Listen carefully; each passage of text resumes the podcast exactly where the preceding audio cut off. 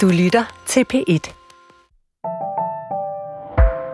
Hvordan fastholder man erindringen om et menneske, når det er væk, gået bort? Er det muligt at huske ansigtet, stemmen, kroppen, duften og alle de oplevelser, man har haft med vedkommende?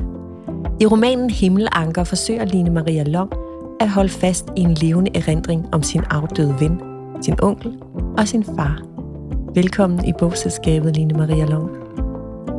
Tusind tak skal du have. Det er dejligt at være her. Det glæder mig, at du siger det. Jeg har også glædet mig til at møde dig og til at tale med dig om din smukke roman Himmelanker.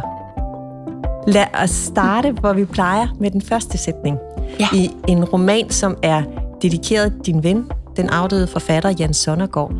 Og det første kapitel har overskriften Dit Mars dørtelefon. Og det lyder sådan her, den første sætning.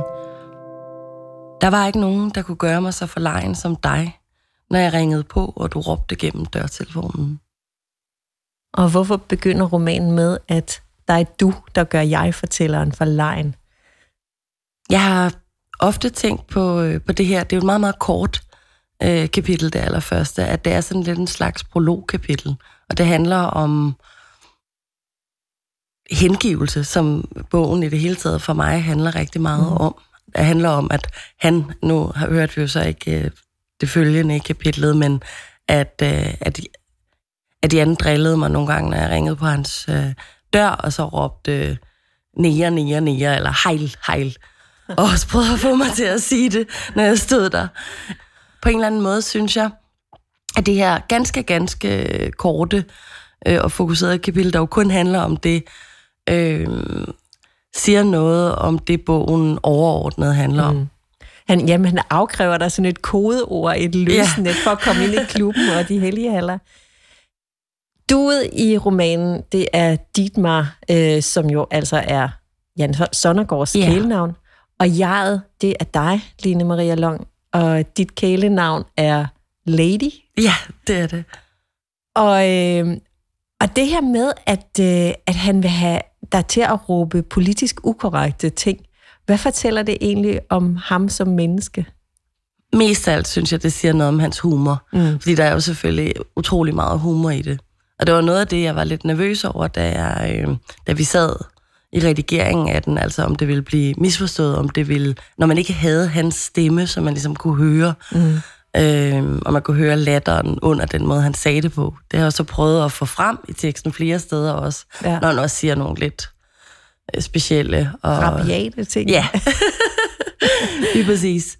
Øh, men det var da noget, jeg var lidt bekymret over, fordi der ligger meget humor i det. Mm.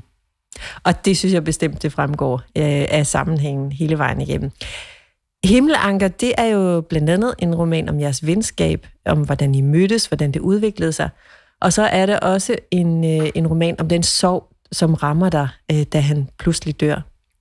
Jeg kunne tænke ja. mig, at du læste en passage højt, hvor Lady erindrer Dietmar efter hans død. Og det er afsnittet på side 18 og 19. Det, der hedder prinsekrøller eller bakkenbarter, ikke? Ja. Jo. Jeg ser tydeligt for mig den lille kløft i hagen. Dit Mars arme er kortere end de flestes. Han er ikke høj, men højere, end jeg altid tror. Jeg blander hans frisyrer fra forskellige perioder sammen. Prinsekrøllerne og det korte med firkantede bakkenbarter. Prinsekrøllerne er halvlange og vil naturligt gerne lave sideskilning. Når han er børstet i det, er det mere ro og pjusket. Det korte hår er så tykt, at det ser fast ud. De firkantede bakkenbarter ligger foran ørerne som trimmede små planer. Han har en Hawaii-skjorte på. Han har næsten altid en Hawaii-skjorte på. Han siger nogle gange, nej, eller ah, i en lang lyd, hvis der er noget, der glæder ham. Han lægger tryk på mange ord. Han kan gøre det morsomt og bestemt. Han kan lave accenttegn med stemmen. Han bruger sine hænder, når han taler. Nogle gange hviler hans hånd foran munden, så han mumler lidt. Hans blik er som hans stemme, nogle gange undvigende, andre gange helt fokuseret. Hans kinder er runde og ofte rosa. Han ligner en dreng. Hans hænder er altid varme. Han har mange hår på armene, men de er helt lyse. Han dufter sødt. Dette er en besværgelse.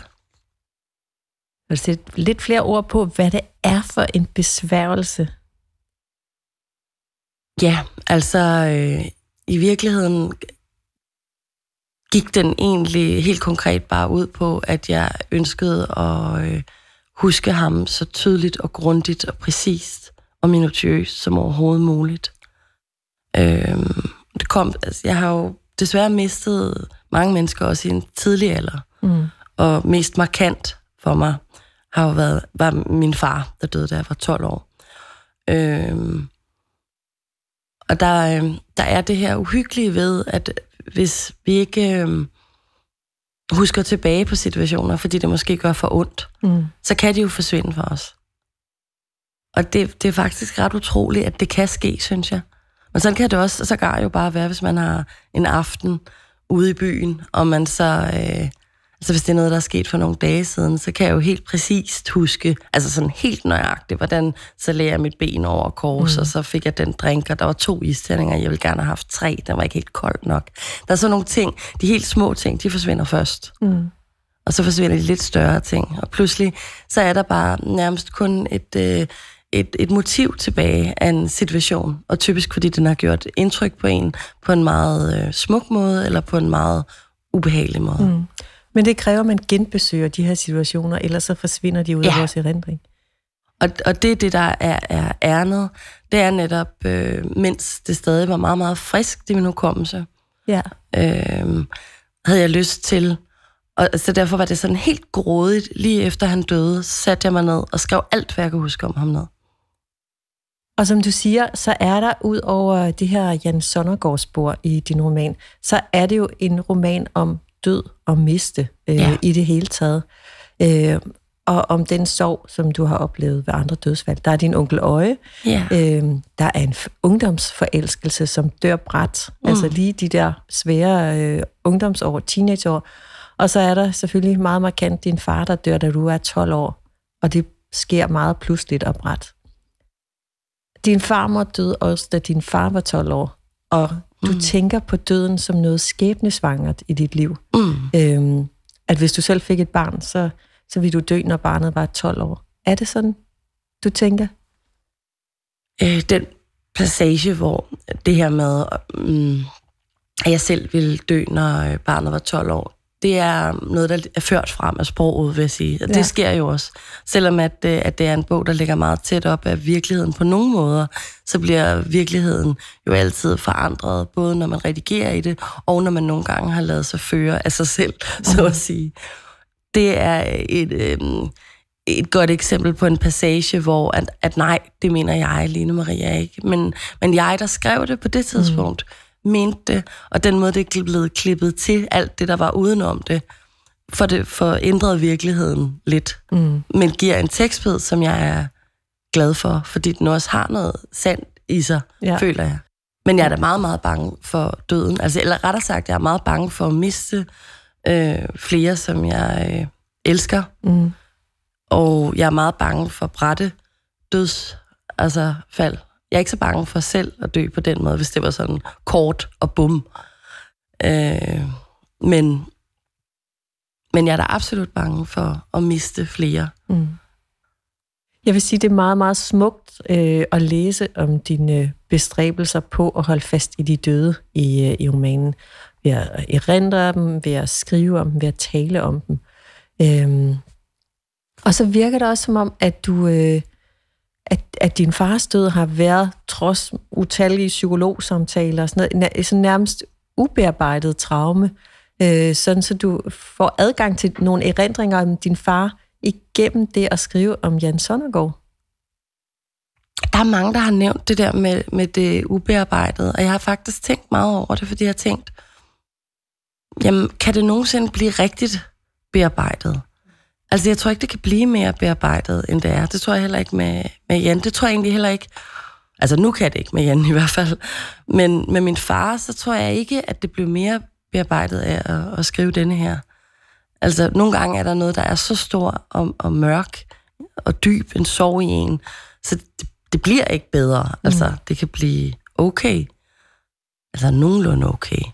Hvad der mere gik op for mig, var, at der var en sorg ved, at der var nogle ting om far, som jeg havde glemt, fordi jeg ikke havde øh, tænkt på det. Mm. Altså. Hvordan har det været at sidde med de her erindringer og skrive dem frem? Det har faktisk været rigtig okay. Det, øhm, det blev en besættelse lige til at starte med, også fordi at jeg følte, at der var et pres på, at jeg ville skrive det, mens jeg øh, kunne huske det. Mm. Øhm, men efterfølgende, at redigere det, det synes jeg har været meget hæsligt. Altså virkelig hæsligt. Og jeg er ikke sikker på, altså hvis jeg skriver noget sådan personligt igen, så tror jeg ikke, jeg vil være i stand til at gå ind i en så øh, kalkuleret, har jeg næsten lyst til at sige, øh, redigering. Altså mm. det at sidde så minutiøst og så grundigt. Altså, der er ikke nogen sætninger i den, hvor jeg ikke har tænkt over det. Jeg, jeg ikke har gjort mig bevidst efterfølgende, hvad det gør for sammenhængen. Mm. Altså, det er jo også noget, synes jeg, der kan være med til at løfte stoffet. Bestemt. Og så skal det jo stadig forestille, eller det skal jo stadig helst have det der umiddelbare flow, ikke? Og have følelsen af, at det sådan øh, har det naturlige øh, drive, ikke? Altså. I romanen, der, øh, der beder du også nogle øh, venner om at, at skrive breve til dig. Ja. Øhm, hvordan fandt du på det her med, at dine venner skulle skrive et brev til dig? Det var en øh, altså desperat handling. Det var altså, en, og jeg ved ikke, øh, jeg fik, fik det forklaret godt nok, altså i tilfælde af, at de skulle dø før dig. Øh, altså det var en følelse af ikke at være i stand til at kunne miste flere bræt. Ja. Øh, eller uden et farvel. Og så øh, havde jeg min ven øh, Thomas E. Kennedy, som er en af dem, jeg beder skrive et brev, som, øh, som jeg vidste havde en svulst i hjernen. Og jeg Mm. vidste, at det var den vej, det var på vej hen, og han blev dårligere og dårligere. Og han... Øh, han døde faktisk lige inden øh, Himmelanker udkom. Og, øh, og jeg fik det her brev, som jeg har Mm. derhjemme, og som jeg faktisk læser lidt i hver dag. Og som var et vældig omfangsrigt brev. Ja, og blev endnu mere, end, end det fremgår i bogen, fordi det er faktisk, jeg tror, det er 310 sider langt. Så det er nærmest en roman. Mm. Det er meget smukt. Han har øh, skrevet det som en slags dagbog til mig, hvor han skriver, Dear Lene Maria, um, this is a leaf I just found. Mm. I'm thinking about you. Please don't be too sad. Altså han skriver direkte til mig. Og øh, det store spørgsmål, når man så beder nogen om det, det er jo selvfølgelig, jamen, har det en effekt, gør det noget? Og det kan jeg sige, selvfølgelig har det det. Mm. Hvad, hvad er mere trøstende, øh, når der er et menneske, der, der pludselig er væk, end at sidde med et brev, der er skrevet direkte til en. Og specielt, når det er et menneske, som forandrer sig langsomt og bliver Mm. mindre og mindre sig selv, som, øh, ja, som, som Tom blev. Og så kunne vende tilbage til den her helt klare Tom stemme. Mm. Og det er jo en fantastisk, vidunderlig smuk idé til alle, som står Det over for jeg. at miste og praktisere det. Det synes jeg faktisk. Virkelig. Altså, det kan, altså hvor, hvorfor ikke? Noget af det, som jeg også nyder i din roman, det er, øh, det er de her, øh, altså det er hyldelsen af venskabet og relationer, kærlighedsrelationer mellem mennesker, mellem din onkel og hans niece, altså dig, Ja. øh, mellem øh, din far og, og dig, og mellem dig og dine venner. Hvor bevidst er det en kærlighedshistorie, du har skrevet? Øhm, jeg, jeg tror, når jeg tænker så meget over det, er det jo nok, fordi det ikke er, eller det er overhovedet ikke bevidst. Altså, det er ikke på, på den måde. Men så alligevel, så er det jo, altså, når man føler stor sorg, så er det jo også ofte, fordi der er rigtig meget kærlighed. Mm. Øhm, ja. Så, så at jeg, man kan sige, at jeg har været medvidende om, at det var en kærlighedshistorie, men det er ikke sådan, at jeg har gået efter det. Før vi taler videre om øh, din roman Himmelanker, så Ja. øh, synes jeg, vi skal præsentere dig øh, lidt mere for, for lytterne, Line Maria Long. Du er 39 år, du er født i 1982 og opvokset på Frederiksberg, halvt svensk, øh, i det din far øh, var fra Sverige. Så har du gået på Surs husholdningsskole. øh, en detalje, jeg synes er helt vidunderligt. Og at du, øh, du skriver selv, at du drømte om at blive muse eller kunstner. Øh, at det var en anledning til at gå der. Af uddannelse, der har du gået på forfatterskolen for børnelitteratur. Du har været på DR's talenthold for potentielle værter. Og så har du øh, forskellige dele af fra den fri ungdomsuddannelse. Derudover så har du faktisk også haft en netbutik med øh, vintage-kjoler. Og i, net, i 2009, der debuterede du med Rotte Konge. Og så sådan en lille se og høre fact her, og så bor du i, øh, i Brøndshøj sammen med din kæreste, forfatteren Jonas T. Benson, som jo også har været gæst i bogselskabet øh, sidste år. Ja. Hvordan har det været denne her gang at skrive om dig selv som romanperson? Som romankarakter? Og det er jo nyt. Jamen, det er meget grænseoverskridende, synes jeg. Øh, ja, altså det er problematisk på, på mange måder. Det er jo både... Øh, altså alle de mennesker, der er med i den bog, er jo nogen, jeg har det svært med, hvis... Øh, hvis nogen har det svært med. Ikke? Mm. Altså hvis nogen siger, åh, den onkel virker lidt irriterende, eller... Ja. ja, altså der er det jo på en anden måde end mine andre karakterer. Selvom det altid er personligt at skrive en bog, mm. ikke? fordi man bruger jo sig selv og de indtryk, øh, man får ind. Ikke? Ja, men pludselig er det virkeligheden, man også sidder og redigerer i. Det bliver på en anden måde, og så bliver det jo også netop, og ja, netop som du siger, så er det jo også virkelig, altså det bliver jo netop omformet. Øh, I det øjeblik, hvor man klipper noget ud, mm. så, så bliver det jo noget, noget helt andet. Altså, der er jo mange, ja. der spørger sådan, var det rigtigt, og skete der det, og ja. var I der? Og så hvis jeg siger, ja, det var vi, vi var der, og jeg sagde faktisk det, så er det at, som om, at det er det ens betydende med det, sådan, at er hele virkeligheden. Men mm. det er det jo ikke, bare fordi at den del er rigtig, så er der jo stadig, altså i det øjeblik, hvor man netop klipper noget ud, så bliver det forandret. Og der er det klart, når man sidder i redigeringen, så har vi, min redaktør og jeg, jo også arbejdet på, hvad er det, vi mest har lyst til at, øh, at pege på? Hvad er det mm. mest interessante? Og så klippe noget af det væk, som gik imod det. Dit roman, Jeg Lady, hun er meget fantasifuld, øh, lejende. Øh, for eksempel så har du et, øh, et dukkehus, eller hun har et dukkehus. Ja, det har det, jeg også. Ikke? Ja. ja. Du har et dukkehus i din lejlighed, hvor der er miniatyrmøbler. Du elsker at klæde dig ud i smukke øh, kjoler, altså rober og hatte. Du har vinger, du kan tage på, øh, hvis du skal lave noget kedeligt. Og det er en side, som Dietmar kalder det lidt overbarnlige i dig. Øh, og i begyndelsen af jeres venskab vil han gerne have dig til at nedtone det lidt.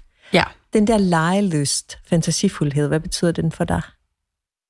Den betyder utrolig meget. Det er igen et spørgsmål om, om hengivelse. Altså, jeg kan godt gå og lege lidt med, med noget. Ikke? Nu har jeg for eksempel dukkehus, hvis man sætter et lille rum, og jeg laver også nogle mini-buketter. Jeg var nede hos en blomsterhandler, og så sagde jeg til ham, jeg vil så gerne lave mini-buketter. Øh, må jeg få lov til bare lige at se på dig? Øh, lave et par buketter. og det sagde han ja til. Og så lærte jeg at lave mini-buketter, som jeg så laver på samme måde, ikke? Altså med bånd og også med silkepapir og, og på den måde. Men hvis jeg så fik... Nej, nej jeg kan ja, se, jo, ja, nej, noget. Ja, fordi hvad, hvad gør det? Hvad, hvad, hvad, hvad giver det dig? Jamen, det er... Øh, det er utroligt, altså lige det med minibuketterne er utrolig øh, hyggeligt. Men selve lejen, vil jeg sige, starter jo så, når jeg arrangerer et rum inde i dukkehuset, for det synes jeg kan være hyggeligt.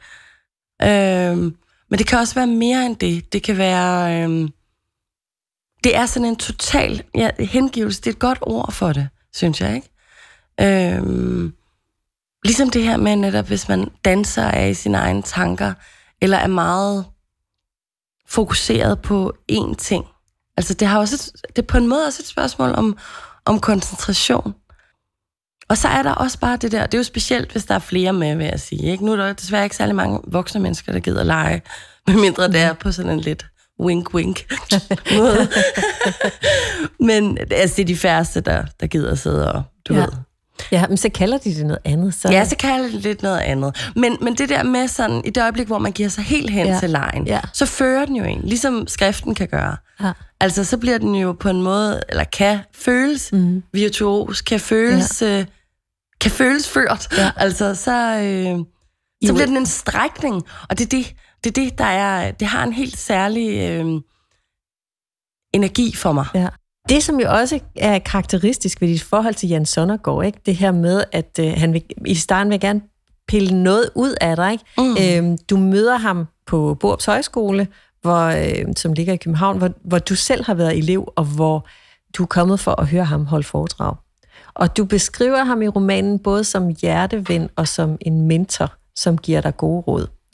Øhm, og jeg kunne tænke mig, at du læste lidt op, øhm, hvor du og Jan Sonnergaard taler sammen om det at skrive og, og redigere. Ja. Fra det kapitel, der hedder At lave en tørstig filminstruktør.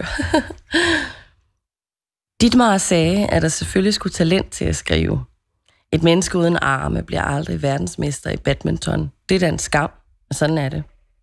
Han sagde, at den største forskel på amatørskrivende og professionelle lå i flittigheden, og om de læste. Han havde ingen respekt for folk, der ikke var klar til at arbejde nok med en tekst. Du hører dem sige, at det er det, de brænder mest for i hele verden. Du hører dig selv sige, at det er potentiale, men mangler en helvedes masse arbejde. Du hører dem svare, ja, jeg ved ikke, om jeg orker. Man arbejder en tekst igennem mindst 10 gange mere, end man gider. Man gør sit arbejde. Man kan skrive hjulpet på vej af god vin. Dårlig vin ses i teksten, fordi man bliver så sur, sagde han. Jeg lå. Men redigeringen skal foregå absolut ædru. Det er der, hvor du pludselig skal blive en anden. Et surt røvhul, der er skeptisk over for alt. Han løftede sin pegefinger på der. Det var slet ikke skolelæreragtigt. Det var en engageret pegefinger. Han lavede ligesom et slag ud i luften med den, som når man giver noget et lille skub. Og hvis du vågner en dag med stor lyst til at skrive om din morgensko eller din kvindelige cyklus, så gå i seng igen. Det er nok mit bedste råd. Hvad vil du sige, Jan Sonnergaard betød for dit forfatterskab? For dig som forfatter? Jamen altså, jeg vil sige til at starte med, så var han jo, øh, og apropos det, vi faktisk lige talte om med lejen, og det med det dynamiske, og, og mærke energien og flowet, så er der ikke noget, der kan glæde mig så meget som tekster, den, der har den øh, larm og elektricitet i sig. Mm. Og er der nogen, der har det i sine noveller, så er det Jan. Og det blev jeg fuldstændig forelsket i.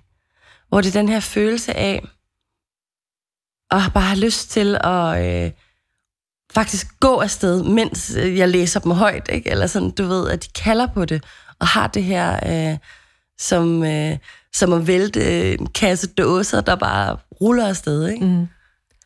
Øh, det var det, jeg blev helt vild med, og vanvittigt betaget over. Ja, fordi han fremstår, sådan husker jeg jo også Jan Sonnergaard, som et menneske, man meget let kan slå sig på. Ja. Og, og den side har du også med i ja. romanen. Men hvad var det, du så i ham, udover at du jo beundrede ham som forfatter? Hvad var det så, du havde blik for, som gjorde, at du gad være ven med ham? Så først, øh, ja, så var det jo beundring. Den kan jo få en langt, vil jeg sige, ikke? Og også gøre en mere villig til at... Altså, der er jo også en udvikling i romanen på den måde, at man kan mærke, at jeg også er de yngre, ikke? Der er en stor forskel, når man er, hvad, 27, ikke? Og så, ja. Øh, men Jan, altså, var jo fantastisk sød. Fantastisk omsorgsfuld. Og helt utrolig meget...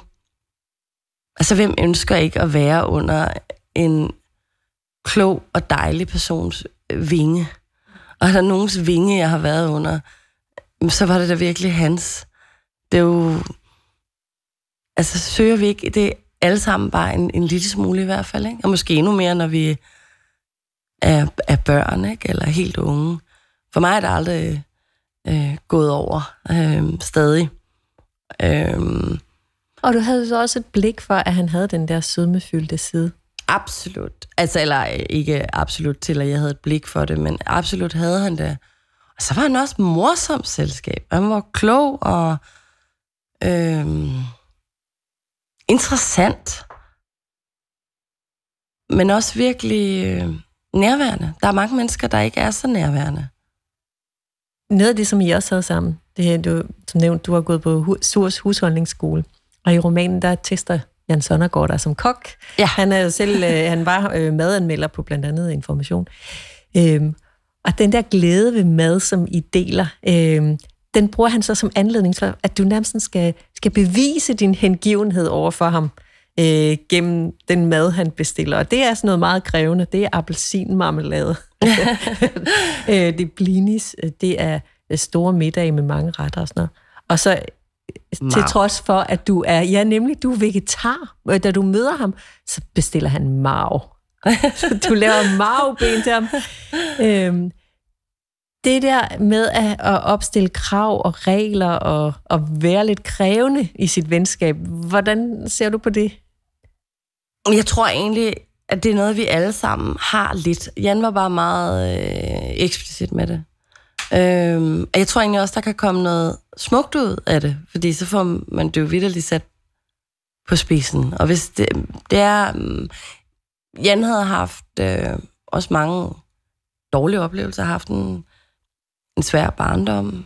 Øh, og der er det jo en måde at, øh, at kunne give sig mere hen til et menneske, hvis man føler sig tryg. Og det var mm. også medvirkende til at give en, en tryghed for ham, tror jeg. Altså, det er jo en måde at vise altså, kærlighed på mm. også.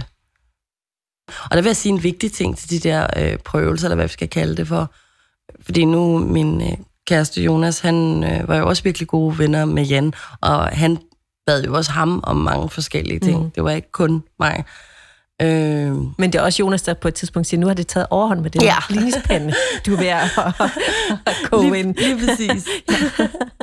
men, men, men der er det jo også, altså, der fandt jeg jo også ud af, at det jo ikke var noget, som... Øh, Altså, det var jo også, at der også var så meget humor i det. Mm. Og det ikke var sådan, at han så ville smække med døren, vel? Altså, at det jo også bare var, nå ja, okay, nå, det kunne jeg ikke lige få dig med på, haha. Ja. Ikke? Altså, hvor er jeg, det væsentlige yngre og beundrende ham, var mere i tvivl om i starten, tror jeg, ikke? Og bange for at sætte mm. noget over styr. Og så utrolig ivrig efter, at han for alvor skulle vide, at jeg elskede ham. Mm. Ja, jeg, ja, det var der også absolut en trang i. Jeg slet ikke kunne holde ud tanken om, at han endnu var stadig lidt skeptisk. Kan det virkelig være sandt, at hun vil mig så gerne? Tror du, at han nåede at, at få den fornemmelse? Ja, det tror jeg. Det tror jeg helt sikkert. Line Maria Long, du har sendt mig nogle fotos af din smukke udsigt. Øhm, himlen over Brøndshøj. den fineste solnedgang. Øhm, man ser øh, spredt øh, etageejendom i øh, sådan silhuet øh, med hyggelige lys i vinduerne, ja. og så den der fantastiske himmel. Og sådan ser det ud hver dag. Du har ikke sendt mig fotos fra dit skrivebord. Det er jo ellers der, det var arbejdsstedet. Jeg, jeg, jeg vil gerne se alle dine dimser og sådan noget. Måske er det, fordi Jan Sondergaard sagde, at du skal aldrig lukke journalister i dit hjem. De øh, begynder bare at skrive om alt dit rod og beskidte undertøj. Ved du hvad, det var faktisk mest fordi, at jeg så småt er begyndt at skrive lidt på noget andet. Og der hænger en masse sædler, som jeg så ville føle, at jeg blev nødt til at øh, fjerne. Okay. Og det er så privat. Altså det er faktisk meget mere privat end min undersøgelseskuffe. De der første tanker, fordi det er som om, det kan ødelægge noget energi, det ved at sige det højt eller vise det, synes jeg. Hvorfor var det så himlen på lige præcis det her tidspunkt, du sendte? Fordi den nogle gange driver mig hen til skrivebordet, for at sidde og, og skrive lidt på det her tidspunkt. Til allersidst her, Line Marie Long. Mm. En læseoplevelse, som du vil anbefale bogselskabets lyttere. Ja, jamen jeg har tænkt meget over det, og det, det må være øh, sager, siger jeg, af Pia Jul, som har, altså... Som er en digtsamling? Ja, lige ja. præcis, og som er helt fantastisk, og som netop har det her ja, det her elektriske, vidunderligt lejende, kloge, underfundige, sjove, dejlige, ærlige sprog. Øhm, og som jeg gang på gang vender tilbage til. Og som jeg tror, øh, altså den har jo allerede, så vidt jeg ved, fået ret mange læsere, men jeg tror virkelig, den kunne få mange, mange flere. Mm. Fordi den er også meget imødekommende. Hermed er en anbefaling givet videre til, øh, til lytterne om at læse Pia Jul og især den her samling, Sager, siger jeg. Line Maria Long, tusind tak, fordi du kom i bogselskabet og fortalte om Himmelanker. Tak fordi jeg måtte komme. Det var meget dejligt at være her. Kæmpe fornøjelse. Himmelanker er en bog, som jeg blev klogere af at læse. Klogere på sorg og klogere på Jan Sondergaard, og klogere på den nationale balance i venskaber, som de færreste har øje for.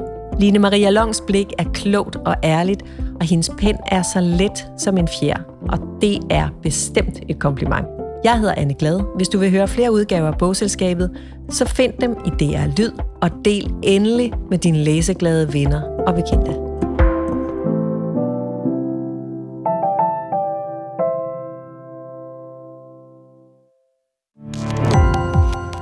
Gå på opdagelse i alle DR's podcast og radioprogrammer. I appen DR Lyd.